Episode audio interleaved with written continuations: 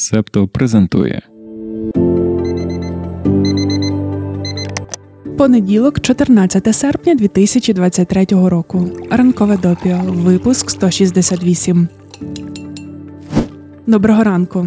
А що ти зараз робиш? Стоїш, сидиш, лежиш, їдеш на роботу. А можливо, ти взагалі нас слухаєш в душі? Так, так, ми знаємо, що там подкасти Септо також слухають. Ми не заперечуємо, але дуже сподіваємося, що найчастіше ти гуляєш з допіо у вухах. Всередині минулого тижня у європейському журналі превентивної кардіології опублікували нове дослідження. Воно показує, що значні переваги для здоров'я починаються вже з 4 тисяч кроків. Знаєш, ми пам'ятаємо, що точно вже колись писали у допіо про якесь інше дослідження, яке дійшло висновку, що круто проходити 7 тисяч кроків на день. Не обов'язково обов'язково гнатися за десятьма. Бігме таке вже було. А тут і оновлення про 4 тисячі кроків під'їхали від Мачея Банаха, професора профілактичної кардіології в медичній академії міста Лоць у Польщі. Зараз ми розповімо, що вивчав цей пан, але спершу важливе уточнення: ні професор Банах, ні інші дослідники та дослідниці, що вивчають вплив ходіння на здоров'я людини, не ставлять собі за мету підважити необхідність робити 10 тисяч кроків. Дуже загальний висновок дослідження Банаха чим більше, тим краще. Але вчений злодзя каже, що часто люди не находжують 10 тисяч кроків, це їх засмучує, і вони взагалі відмовляються від такої активності. Тож мета показати, що будь-яка активність дає перевагу. Окрім того, знову ж таки, нам здається, що ми про це вже розповідали, але не можемо в архіві знайти у якому з випусків. Ідея робити 10 тисяч кроків щодня це не те, щоб цифра зі стелі, але це більше маркетингова історія, що не особливо підкріплена дослідженням дослідженнями. Коли наближалися літні Олімпійські ігри в Токіо 1964 року, один місцевий дослідник вирішив підштовхнути свою націю до більшої активності. Він запропонував крокоміри з назвою, яка у вільному перекладі означає лічильник 10 тисяч кроків. Японський ієрогліф числа 10 тисяч дещо нагадує людину, яка йде. Саме тому досі вивчають, скільки бажано проходити за день і що це може змінити.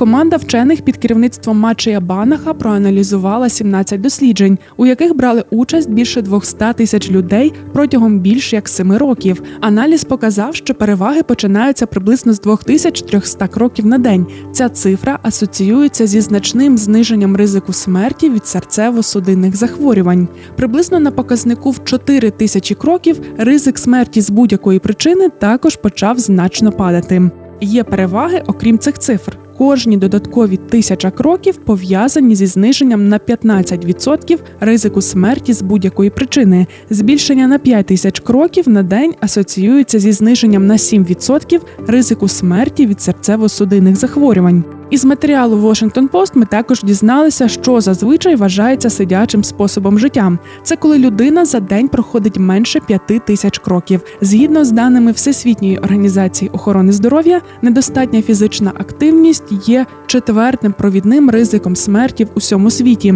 Приблизно 3,2 мільйона людей в рік помирають через причини, що пов'язані із недостатньою фізичною активністю. Одне з минулорічних досліджень показало, що глобальні рівні фізичної активності, які знизилися після спалаху COVID-19, станом на лютий 2022 так і не повернулися до допандемійного рівня. Тому бери септо у вуха і нумо гуляти разом. Про те, що допомагає берегти здоров'я, розповіли. А в історії для спільноти сьогодні про те, що здоров'ю шкодить, бо не існує безпечної дози алкоголю. Септоніям та септонійкам розповідаємо про рожеве вино і те, з якої температури повітря зростає його популярність. Повна версія ранкового допіо на Patreon та Кофі. Упс. Цю частину можна послухати лише на Патреоні. Доєднуйтеся до спільноти, щоб отримати доступ. Повертаємося у вуха до всіх, щоб розповісти, як у Парагваї південнокорейська церква планувала збудувати рай на землі, а вийшло стати логістичним вузлом торгівлі кокаїном. Це заплутана історія. З чого розпочати? Для початку перевіримо в архіві випусків, чи розповідали ми колись про Парагвай здається, не розповідали. Тому розпочнемо з короткої інформаційної довідки. Країна розташована в південній Америці, межує з Бразилією, Аргентиною та Болівією. Площа трохи більше 400 тисяч кілометрів квадратних, столиця Асунсьон. Парагвай є двомовною країною. Іспанська офіційна мова літератури та діловодства. Мову гуарані використовують у побуті. Приблизно 6% населення володіють лише іспанською. Близько чверті знають лише гуарані. Близько 70% населення є двомовним. Щодо кількості населення, то трохи більше 6 мільйонів людей. Парагвай не має виходу до моря. Через територію країни протікає річка, яка також називається Парагвай. А південно-східний кордон держави проходить по річці Парана. Рельєф країни це болотянисті рівнини. Парагвай має тривалу історію хабарництва, відмивання грошей і контрабанди, але до останніх років там практично не було нарконасильства. Потім Україну прийшли іноземні картелі, і почалося. Резонансні вбивства охопили країну. Наприклад, у травні минулого року вбивці на водному мотоциклі вбили Марсело Печі, впливового парагвайського прокурора у сфері боротьби з наркотиками, коли він проводив медовий місяць на колумбійському Карибському пляжі. Через тиждень озброєні люди вбили Хосе Карлоса Асеведо, мера Педро Хуана Кабальєро. Наркогроші також розбестили багатьох політиків. Через кілька днів після вбивства прокурора Печі та мера Асеведо президент країни Маріо Абдо Бенітес заявив, що картелі кооптували керівну еліту Парагваю, включаючи багатьох з його власного політичного кола. Це призвело до мовчання співучасті. Президент заявив, що організована злочинність настільки проникла в парагвайське суспільство, що влада не може гарантувати, що їй вдасться протидіяти насильству. Влада країни також не може повноцінно контролювати свій національний повітряний простір. Запам'ятай цей факт. Він важливий для нашої історії про церкву. Велика частина кокаїну, що проходить через Парагвай, спрямовується до Європи, яка тепер, за словами експертів, обігнала Сполучені Штати і є провідним ринком білого порошку. Відповідно до всесвітнього звіту про наркотики від профільного управління ООН за 2023 рік, обсяг вилучень кокаїну в західній і центральній Європі досягнув рекордних 315 тонн у 2021 році. Для порівняння у США вилучили 250 тонн. У 2021 році в Європі також мало місце рекордне одноразове вилучення 23 тонни кокаїну. Слід від цих наркотиків привів до річкового порта поблизу Асунсьона, столиці Парагваю. Вирішальну роль у зростанні ролі Парагваю у світовій торгівлі кокаїном відіграв регіон Гранчако, Великий Чако або просто Чако. Це малонаселена, спекотна напівпустельна зона в долині річки Парана. Чоко є затиснутим між Болівією та Бразилією. В цій частині країни Парагвай взагалі не веде радіолокаційного спостереження. Це дозволяє наркогрупам непоміченими влітати в розкидані ліси з партіями болівійського чи перуанського кокаїну. Вони приземляють свої літаки на підпільні злітно-посадкові смуги. Потім наркотики контрабандою доправляють наземним або річковим транспортом до атлантичних портів Бразилії, Уругваю та Аргентини. Після чого на контейнеровозах до Європи. Де ж в цій всій схемі церква? Невідомо чи церква в схемі та в долі, але їй точно належить велика кількість земель в регіоні Чако. Деякі злітно-посадкові смуги розташовані саме на них. Втім, спершу про саму південно-корейську церкву і те, як вона дійшла до Парагваю. Церкву об'єднання у 1954 році заснував Мунсон Мьон у Сеулі. Багато хто вважає її культом, септосектою. Церква об'єднання швидко зростала і в 1970-х поширилася у Сполучених Штатах. Мьон і його дружина Хак Джахан Мьон назвали себе справжніми батьками всього людства. Вони стали відомими своїми масовими весіллями, на яких вони одружували тисячі віруючих, багато з яких щойно зустрілися вперше. Мьон побудував глобальну імперію, інвестуючи в усе від риболовлі та виробництва зброї до нерухомості та змі. Деякі підприємства зазнали краху, але багато процвітали. Він розбагатів у 1982-му Преподобного засудили за податкове шахрайство у США. Він відбув у в'язниці близько року і образився через це на Сполучені Штати. У своїй промові 1995 року назвав країну нацією в занепаді і сказав, що натомість робить ставку на Латинську Америку. Ось ми й наближаємося до Парагваю.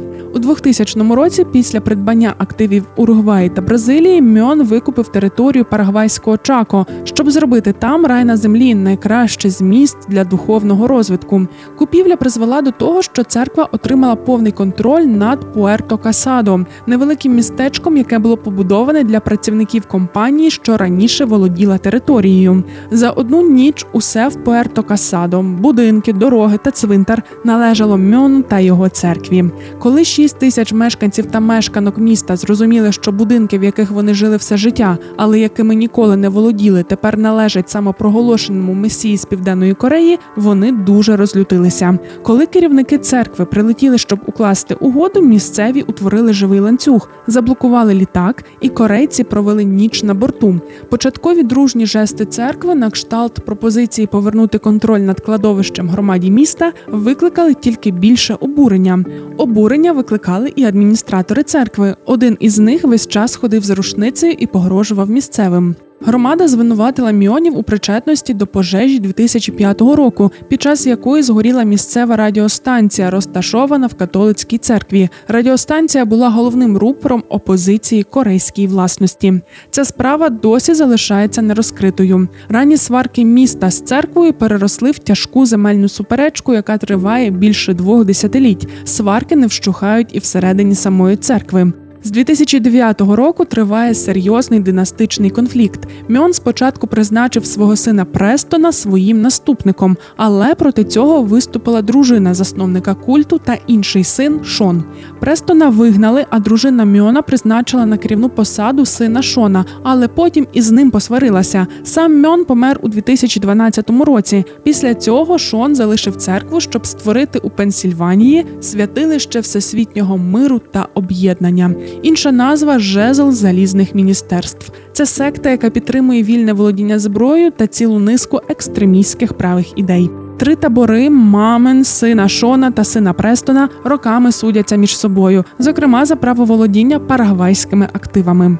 Тепер зводимо все докупи: Парагвай, наркотики і церкву. Двоє високопоставлених парагвайських офіцерів відділу боротьби з наркотиками надали Reuters 11 координат злітно-посадкових смуг у Чако, якими ймовірно користуються наркогрупи. Наносячи ці точки на карту володінь мьонів, якою з виданням поділилося джерело з церкви, Reuters визначив щонайменше п'ять різних смуг на цій території. Минулого літа на чотирьох з цих п'яти смуг відбулася операція правоохоронних органів. Під час її проведення влада не знайшла наркотиків чи літаків і не проводила арештів. За словами двох присутніх на місці парагвайських чиновників, біля злітно-посадкових смуг стояли сільські халупи з основними продуктами, ліжками та радіообладнанням. Через кілька днів туди прибула бригада з будівельним обладнанням і вибухівкою, щоб зруйнувати злітно-посадкові смуги та вивести їх з ладу.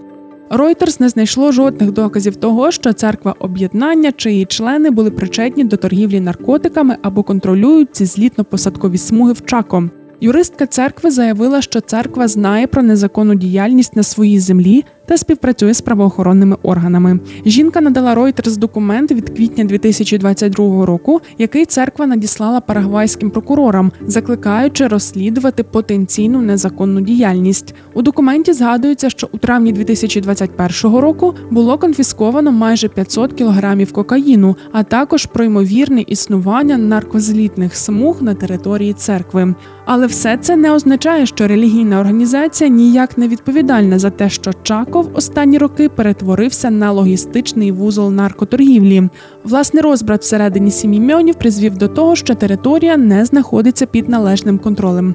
Тож наркогрупи швидко знайшли спосіб, як цим скористатися. І це ще не все.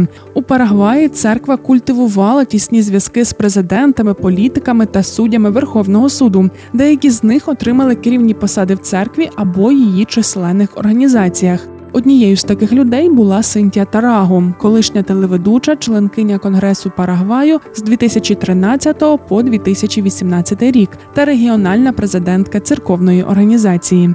У 2020 році Тараго та її чоловік Раймундова визнали себе винними у відмиванні грошей. Їх затримали у 2019-му в ході спецоперації ФБР. Агенти американської спецслужби видали себе за наркоторговців та передали подружжю гроші, які ті, звісно, взяли, і ще й розповіли, які дешеві кокаїн та марихуана в Парагваї, та що мають мережі для імпорту наркотиків у США. До затримання політикиня відверто говорила про свої амбіції стати першою жінкою-президенткою Парагваю. Її засудили до 33 місяців ув'язнення. Тараго, яка перебувала у в'язниці з моменту арешту в листопаді 2019-го, зарахували відбутий термін і звільнили в квітні минулого року. Як тобі ця історія? Здається, з неї вийде непогана екранізація. Можливо, хтось колись і зробить. Побачимо. А наразі перейдімо до останніх новин на сьогодні. Стіки до ранкової кави про події стисло. В Еквадорі вбили кандидата у президенти Фернандо Вільявісенсіо, який обіцяв боротися з наркоторгівлею. Атентат вчинили минулої середи під час мітингу в Кіто, столиці країни. Перший тур голосування має відбутися трохи більше як за тиждень. Вільявісенсіо був серед кількох провідних кандидатів. Один з підозрюваних у вбивстві загинув на місці злочину. Ще шістьох поліція заарештувала. Ця трагедія є свідченням того, що насильство в Еквадорі, яке раніше найбільше виражалося у зіткненнях наркоторговців, наркоторговців та банд тепер досягло найвищих політичних рівнів і загрожує демократії в країні. У Малайзії власникам або продавцям веселкових годинників, виготовлених швейцарським брендом Swatch, загрожує три роки в'язниці. Гомосексуальність у цій мусульманській країні є забороненою. ЛГБТК плюс люди стикаються з дискримінацією, а влада різко виступає проти символів цієї спільноти. На думку уряду, вони можуть зашкодити моралі. У травні правоохоронний підрозділ Малайзійського міністерства внутрішніх справ здійснив обшук магазинів Swatch в 11 торгових центрах по всій країні, шукаючи годинники, з як вони назвали елементами ЛГБТ. Усім, хто продає, імпортує, виробляє або має у своєму розпорядженні такі предмети, загрожує позбавлення волі на строк до трьох років. Будь-яка особа, яка носить або розповсюджує годинники, також може бути оштрафована на 20 тисяч малайзійських рінгітів. Це більше 4 тисяч доларів. Ілон Маск виставив на аукціон майже всі колекційні та ексклюзивні речі, які належать Твіттеру. Серед них картини, фото, клавіатури, холодильники та навіть дерев'яна блакитна пташка багаторічний символ цієї соціальної мережі. Всього 584 лоти, які продадуть вже найближчим часом. Це був 168-й випуск ранкового допіо. Його написала я, Дарина Заржицька, продюсер Антон Ткачук, дизайнер Марк Мостовий. Сашко Монастирський обирає матеріали для ранкового допіо. А Олег Левій займається промоцією у соціальних мережах. Почуємося. Ви прослухали подкаст Ранкове допіо. Шукайте септо в соцмережах, діліться враженнями та розповідайте іншим.